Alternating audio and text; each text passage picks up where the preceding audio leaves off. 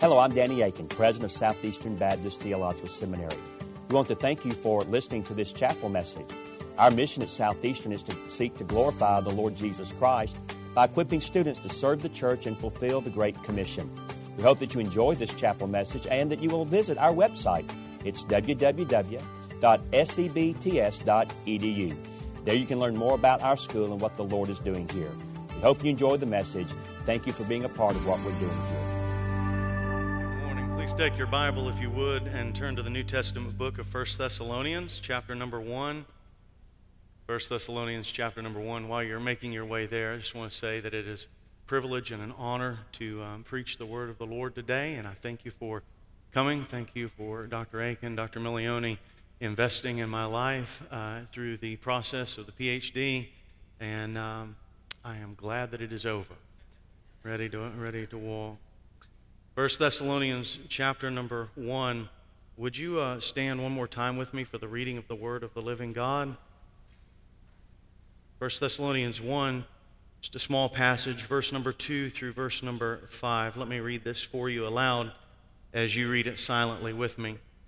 We give thanks to God always for all of you, making mention of you in our prayers, constantly bearing in mind your work of faith and labor of love and steadfastness of hope in our Lord Jesus Christ in the presence of our God and Father, knowing, brethren, beloved by God, his choice of you.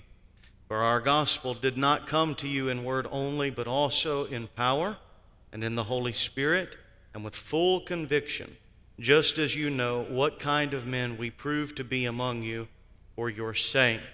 May the Lord add his blessing to the reading of the Word of God. Let's pray together. Our Lord, we come to you and love you and thank you for your kindness and mercy and grace. We thank you for sending your Son into the world to be born of the Virgin Mary, to live a sinless and perfect life, to go to the cross and die there bearing our sin and shame, to be raised on the third day, ascended into heaven, and coming one day for all of your believers. We love you. We thank you for this good message. And we pray that you would apply it to our own hearts and to the lives of those we come into contact with this week. For it is in the name of Christ Jesus we pray. Amen. Uh, about a year and a half ago or so, I'm laying in bed with my wife uh, very late at night, and we hear a crash downstairs.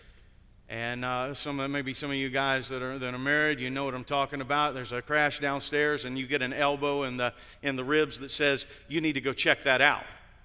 I don't want to go check it out. You go check it out. But you can't say that, you know. So here I go. I, I, I, open the door and it's dark and I'm going downstairs and I'm so focused on getting downstairs to, I don't know what I'm going to do when I reach the bad guy, you know. Hopefully I'm going to fight or do something. But I'm so focused on what's going on downstairs that as I start to go down the stairs, I miss the next step and I crash, I'm telling you, royally crash all the way to the bottom. And I'm laying there in agony just thinking about what bones are broken in my body. And in fact, had there, there weren't, thank the Lord, but had there been any bad guys in my house, they would have had a TV in one hand and just laughed and waved at me on the way by.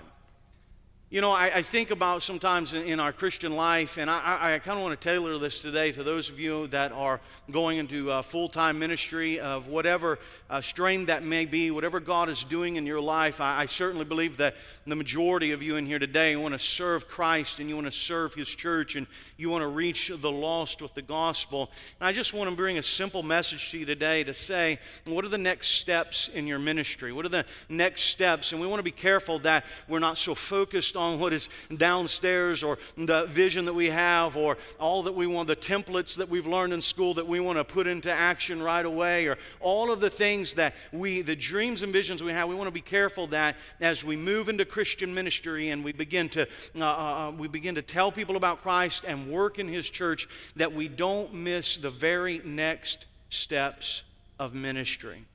When we come to the context here, you'll find that the Apostle Paul is writing to this church at Thessalonica, and uh, he's writing to the church that's in between, in between the first coming and the second coming, and they're going through all kinds of persecutions and problems and heartaches. And so he is writing to them, and this is an introductory, a simple introductory section to the letter, and it, but it reveals a bit of his heart and his passion that sets an example for us on how to take the next steps in our Christian ministry. And so, if you walk out here today and you say, wait, what was, the, what was the sermon about? What's the text about? I simply would say this love your people and look to the gospel. Amen, church?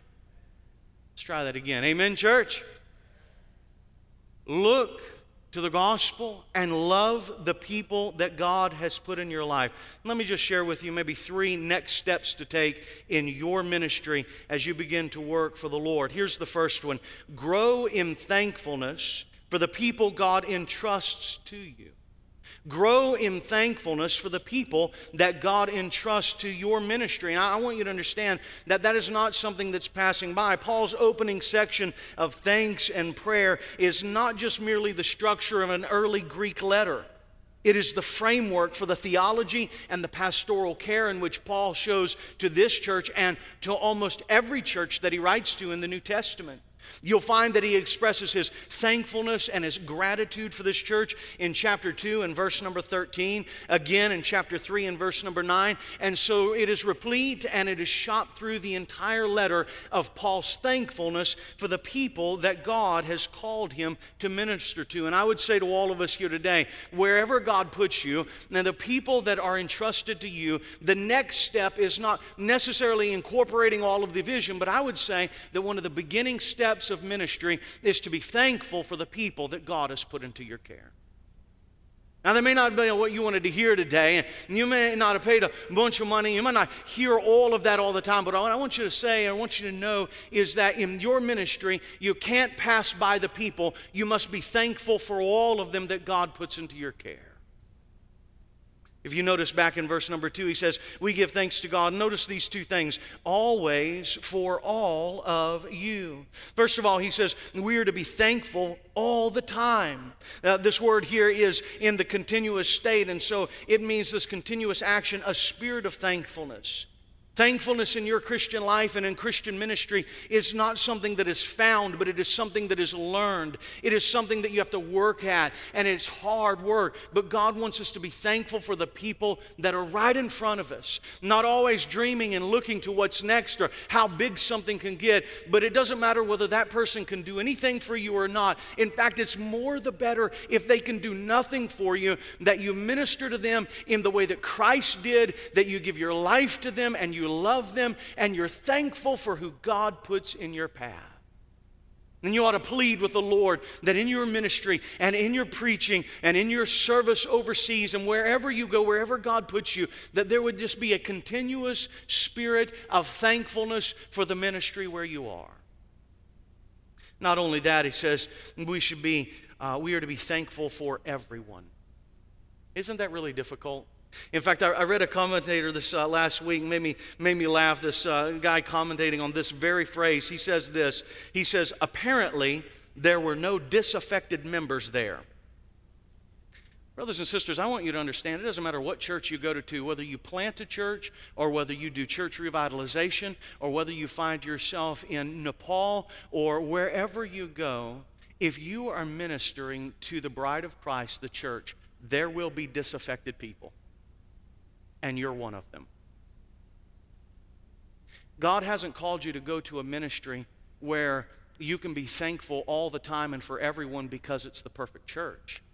No, in fact, I think this guy got it wrong. I think the Apostle Paul says we learn to be thankful even when we are in the hard places of life and people aren't so kind and they're not so gracious. And maybe um, God puts you in a place where you're ministering where there are people who are uh, sanctifying you, if you know what I mean. They're, they're really hard to get along with. They are critical of what you're doing. God has called you in the ministry that you go to to take the next step of being thankful for the people that are right in front of you all the time. I like what uh, John Chrysostom said of this passage. He said, Paul thanks God for them as though God himself had already accomplished everything in their life. Are you thankful for the people that you minister to? Do you see them not as the messed up person they are, but as a person seated in the heavenly places with Christ Jesus? Do you see their potential? Do you love them for who they are, not in their sinfulness, but in their Christ forgiveness? Do you see them and love them and care for them? And are you thankful for the people that God has put in your path, seeing them as Christ sees them? I would just simply say to you before I move on that thankfulness is the remedy to unhealthy ambition. If you're anything like me in ministry, uh, you probably deny it like the government, but in your heart, you, you want the biggest and the best, and, and if you're not careful, it'll creep up in your soul. Well, I want to pastor that church, and I'm going to use that as a stepping stone to get here, and I want to be this, and I want to be in the same room. I want to, I want to be known. I want to have all. Eh, listen, we live in a culture of unhealthy ambition.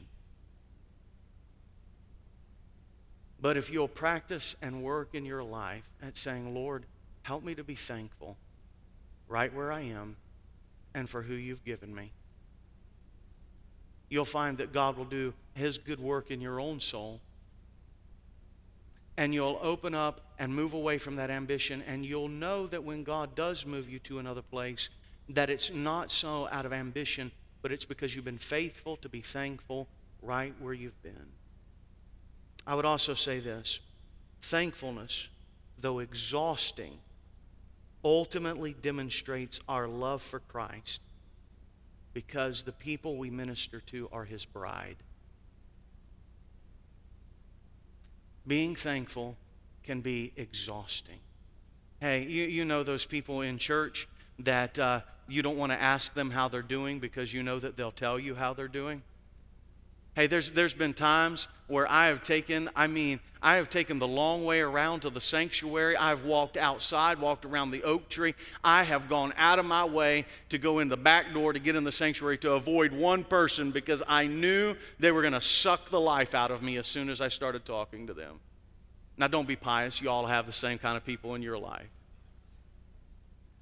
But God, God has called us, brothers and sisters to suffer through that and to be thankful for the people. And so, if that means that you stop at that person and you listen to their problems as if they're the only person in the world, you do so. Be thankful. Be thankful. Let me give you a second next step. I simply would look at the text and say, Pray for the people God entrusts to you. Look what he says here uh, in uh, the end of verse number two. He says, We give thanks to God always for all of you. And then notice here, he says, making mention of you in our prayers. Let me read verse three. Constantly bearing in mind your work of faith. Notice the triplet here your work of faith, your labor of love, and steadfastness of hope in our Lord Jesus Christ in the presence of our God and Father. You'll notice that just as in the word all in verse number two gives consistency to our thankfulness, in verse number three, the word constantly in verse three guides our prayer life for the people that we minister to. The word mention in verse number two is directly connected with the word bearing in mind in verse number three. And so here's kind of what it means together. As we bring to mind the work of God in the lives of our people, we mention them before the Lord in our prayer. And I would say to us that, mm, that one of the next steps in our, in our ministry is that we're thankful for the people that God puts in front of us, and then we pour ourselves into prayer for those people. That we love them and we care for them, and we spend time in prayer. And notice what it is that he brings to mind. Not the size of the church, not the accomplishment, not the skill set, but this set of three ideas. It is, uh, first of all, works produced by faith. They had already performed this important work that was produced by faith. In verse number nine, they had turned to the true God from idols. Faith in Christ produced repentance in the people. And so when we pray for the people that God entrusts for us, we ought to begin by being thankful and praying for them and recalling to our mind that these people have turned from their sin and their idols to serve the living and true God.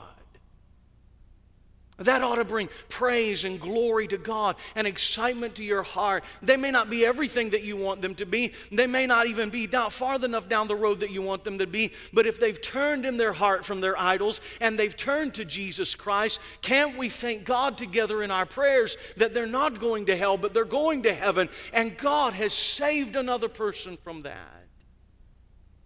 Our prayer lives ought to be filled with thankfulness and gratitude and pouring out our hearts for the work of faith that those brothers and sisters would continue to turn from the idols of their life and turn to the Lord Jesus Christ. Not only that, he says, but labor prompted by love. The word labor here is a costly kind of labor. It's fatiguing, it's exhaustion. And the word love here means unselfish, sacrificial living.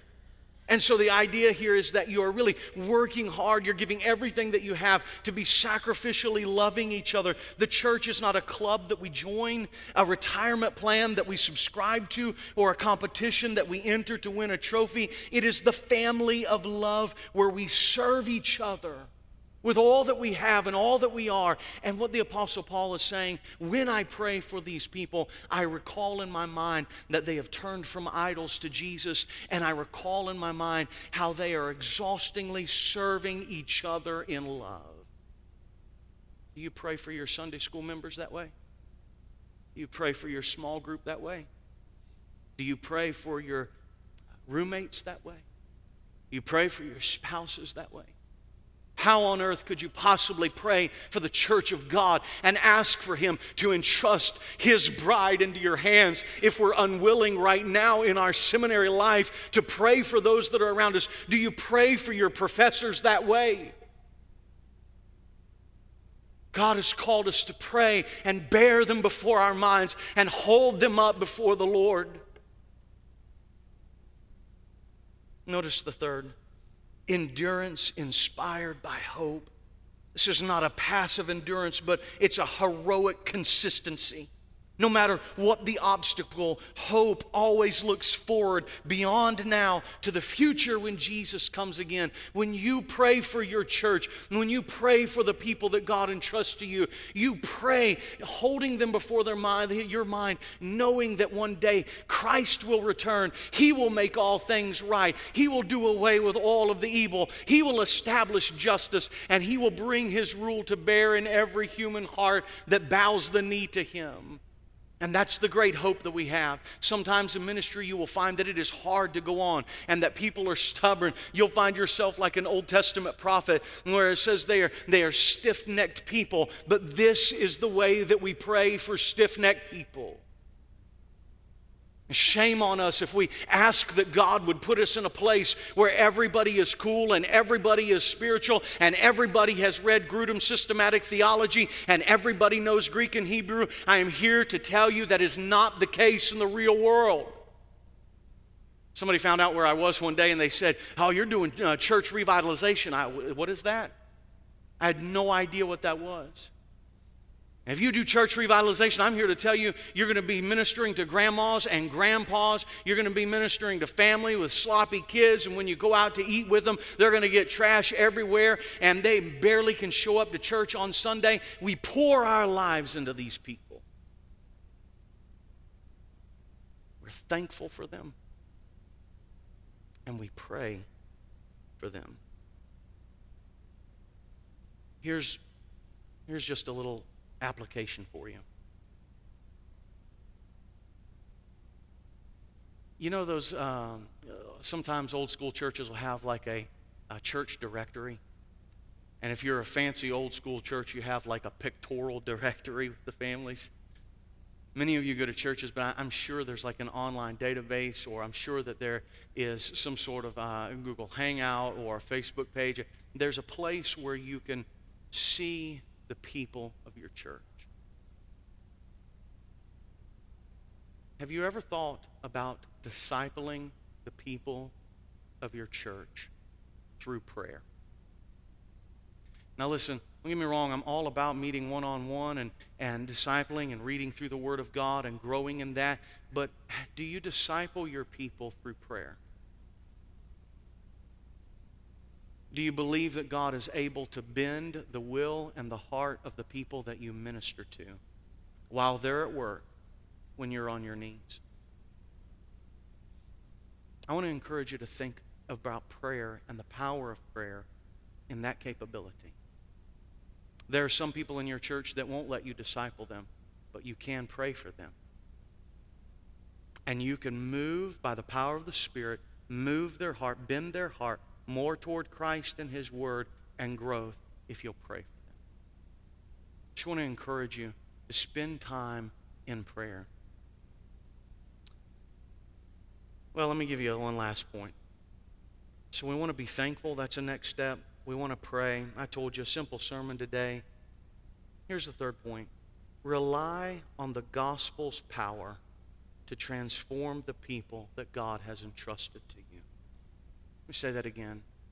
Rely on the gospel's power to transform the people God has entrusted to you. Look back down, if you would, at the text with me. Verse number four, leading into this knowing, brethren, beloved by God, his choice of you. The election and choice of God is based upon the love of God, and we are thankful for that. But notice how that works itself out into our lives. Look again at the triplet in verse number five. But notice here, he says, For our gospel did not come to you in word only, but in power and the Holy Spirit and the full conviction uh, maybe taking that apart, I simply would say, first of all, don't neglect the fact that the Word of God or that the gospel did come in word. It just simply says that it didn't come in word only. But you don't want to be the kind of person that says we never have to speak or articulate or proclaim the Word of God. No, in your setting, whether it's preaching or teaching or communicating one on one, the gospel still has to be spoken. It is the spoken Word of God that reaches out and changes the lives of people by the power of the Holy Spirit. Spirit. And notice here, it um, comes by word. And then I'm going to um, I'm going to deal with it like this. Notice it came uh, not by word only, but then it says it comes by power. Now, often when you'll find power, like in this reference here, you'll find that in other areas of the New Testament, it is speaking about miracle and sign gifts. But in this particular instance, it's not so much speaking about miracles and sign gifts as is the power of God to change the fallen human heart. And brothers and sisters, I would say to all of us today that no matter what you believe about miracles and signs and all of those, the greatest miracle of miracles is to take a fallen human being who is worshiping themselves and living their own life and the king of their own life, and the gospel comes in through the word and the power, and it breaks up the fallow ground of the heart, and the gospel seeps into the human soul, and they turn their eyes upon Jesus, and they are translated from the kingdom of darkness into the kingdom of light. They are moved from death to life. They are moved from stony ground to the soft heart that the gospel gives. That's the greatest miracle. That's the power. And that's what we rely on. You come here, you study the Word of God, and you go out in there. Hey, listen, you're, you're going to run into things. You're going you're gonna go out there, and you're, you're, you're going to get hurt, and there's going to be problems, but don't let, ever let anybody let up on you. You take the Word of God and the power and the sweet Spirit of God, and He will save souls. It is His power, His gospel. He's the one that accomplishes it. And there'll come a day in your life where you'll have to do what David did and encourage yourself in the Lord. And when that day comes, you remind yourself that it's not in your skill set, it's not in what you know, it's not in who you know, it's not in your great ability or lack thereof, but it is in the power of the gospel to change human lives. Notice here that it comes in full conviction. I'll get to the Holy Spirit in a moment. Notice it comes in full conviction. Here, then, are the three characteristics of all authentic preaching truth, conviction, power. Notice that all three of those in the verse are springing from the ministry of the Holy Spirit.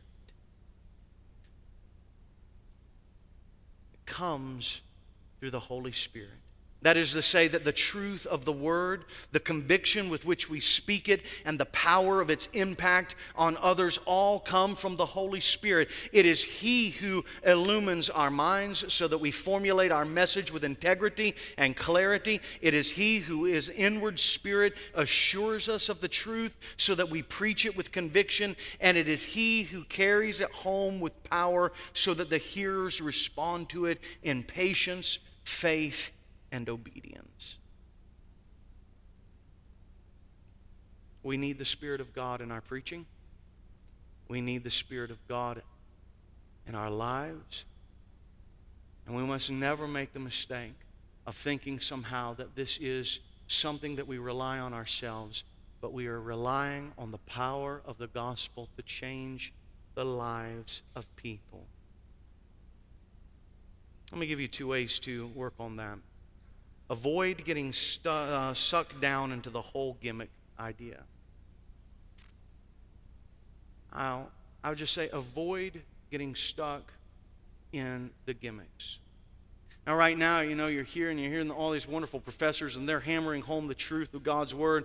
And you go out there and listen, you drive that car, and, and uh, everything is shiny. You've got it all cleaned up, and you're, you're, you're driving the gospel bus, right? You're ministering for Jesus. But let me tell you something. As the years go by, dings will happen. It's not so much that you get in a totaled wreck as it is that you get ding after ding after ding. And one day, you pull that, you pull that old car up to your house, you pull your heart up to your house, and you get out and you look at it, and and you say, man, there's a lot of dirt on this, and there's a lot of dings, and there's a lot of problems here, and I've got three or four leaks going on. And the bottom of your heart, you start thinking and looking and saying, maybe I need to do something else. Maybe if I get this or do this or do what he did, I'll get a larger crowd and more people will get saved, and all of these things will happen. If I just do that, if I, the next thing that is on the market, I want to say to you, there's nothing wrong with reading and using things like that, but at the end of the day, the power is in the gospel.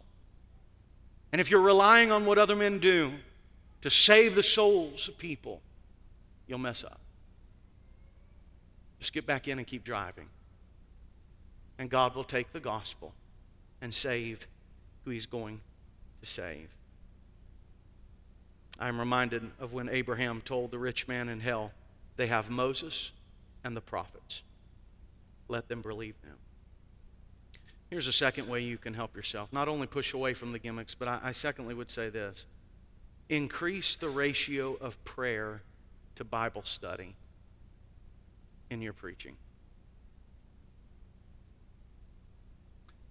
When I, when I was uh, in seminary, I remember sitting in a hermeneutics class, and uh, I, somebody was throwing out numbers like 15 to 20 hours of study for a sermon. And I remember swallowing a frog down my throat and saying, Good night. Right? You're with me? I want to ask you if you spend 15 hours of study on a sermon, do you spend five hours praying for that sermon? I know there's a thousand and one caveats. You might say, I'm praying as I go, I'm praying as I study. Keep doing that. I do want to leave that with you as a little dig. Just keep thinking about that.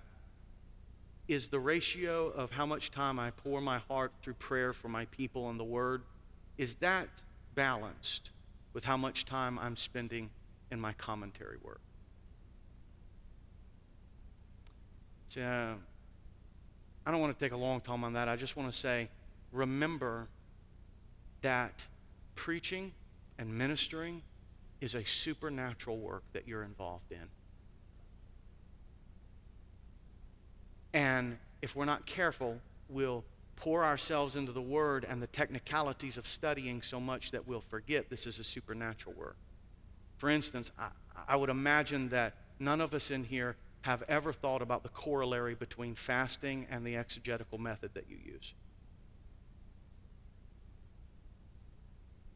I'm just trying to help you.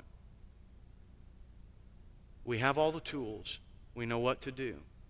But never forget that what we are doing is dealing with real live human beings who are souls created in the image of God.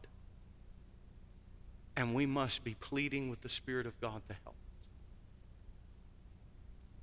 Well, I just finished by saying this. A little over eight years ago, I left here and uh, went to my church. And I remember all the months leading up to that. Um, and then they voted on me. And uh, the next day, it was a Monday, I was working for the Texas Roadhouse. I, I helped to open that as a hot prep cook. And uh, so I went in and I said, uh, They voted yes. And the boss was really kind. And uh, she said, Hey, if you want this to be your last night, be your last night. I said, mm, Okay, sounds good. And uh, so I think Tuesday morning I took a load of books down and uh, I remember uh, loading them up, got up there in the office. I sat down behind the desk for a minute. And I thought, what, what do I do now? What's next? About 25 minutes later, guy came in the office, propped his feet up on my desk, and said, I don't have an agenda, but let me tell you what I'd like to see happen around here. Well, let me tell you the next steps, the next steps between showing up and saying, Oh my goodness, what do I do now? And all of the challenges that come 25 minutes and beyond. Dream big. Use everything that you've learned. Make sure you get the next step of being thankful for who God puts in your place, of praying for them and of putting your confidence in the simple, preached, powerful, convicting, spirit driven message of the gospel. And He'll do the work. Thank you again for listening to this chapel message from Southeastern Baptist Theological Seminary. If you are thinking about theological education on the undergraduate or graduate level, including doctoral studies, we hope that you consider us. If you also found these chapel messages encouraging and a blessing to your walk with Christ, we hope that you will consider financially supporting Southeastern. Our graduates are literally serving the kingdom across this globe, working to carry the gospel of Jesus Christ to a lost dying world. Your gifts will help to train more, and they will serve as a worthwhile investment in God's kingdom. You can find more information about attending Southeastern or supporting us financially at www.sebts.com edu. We covet your prayers and trust that God will bless every good work you do for His glory. Thank you for joining us in our chapel services.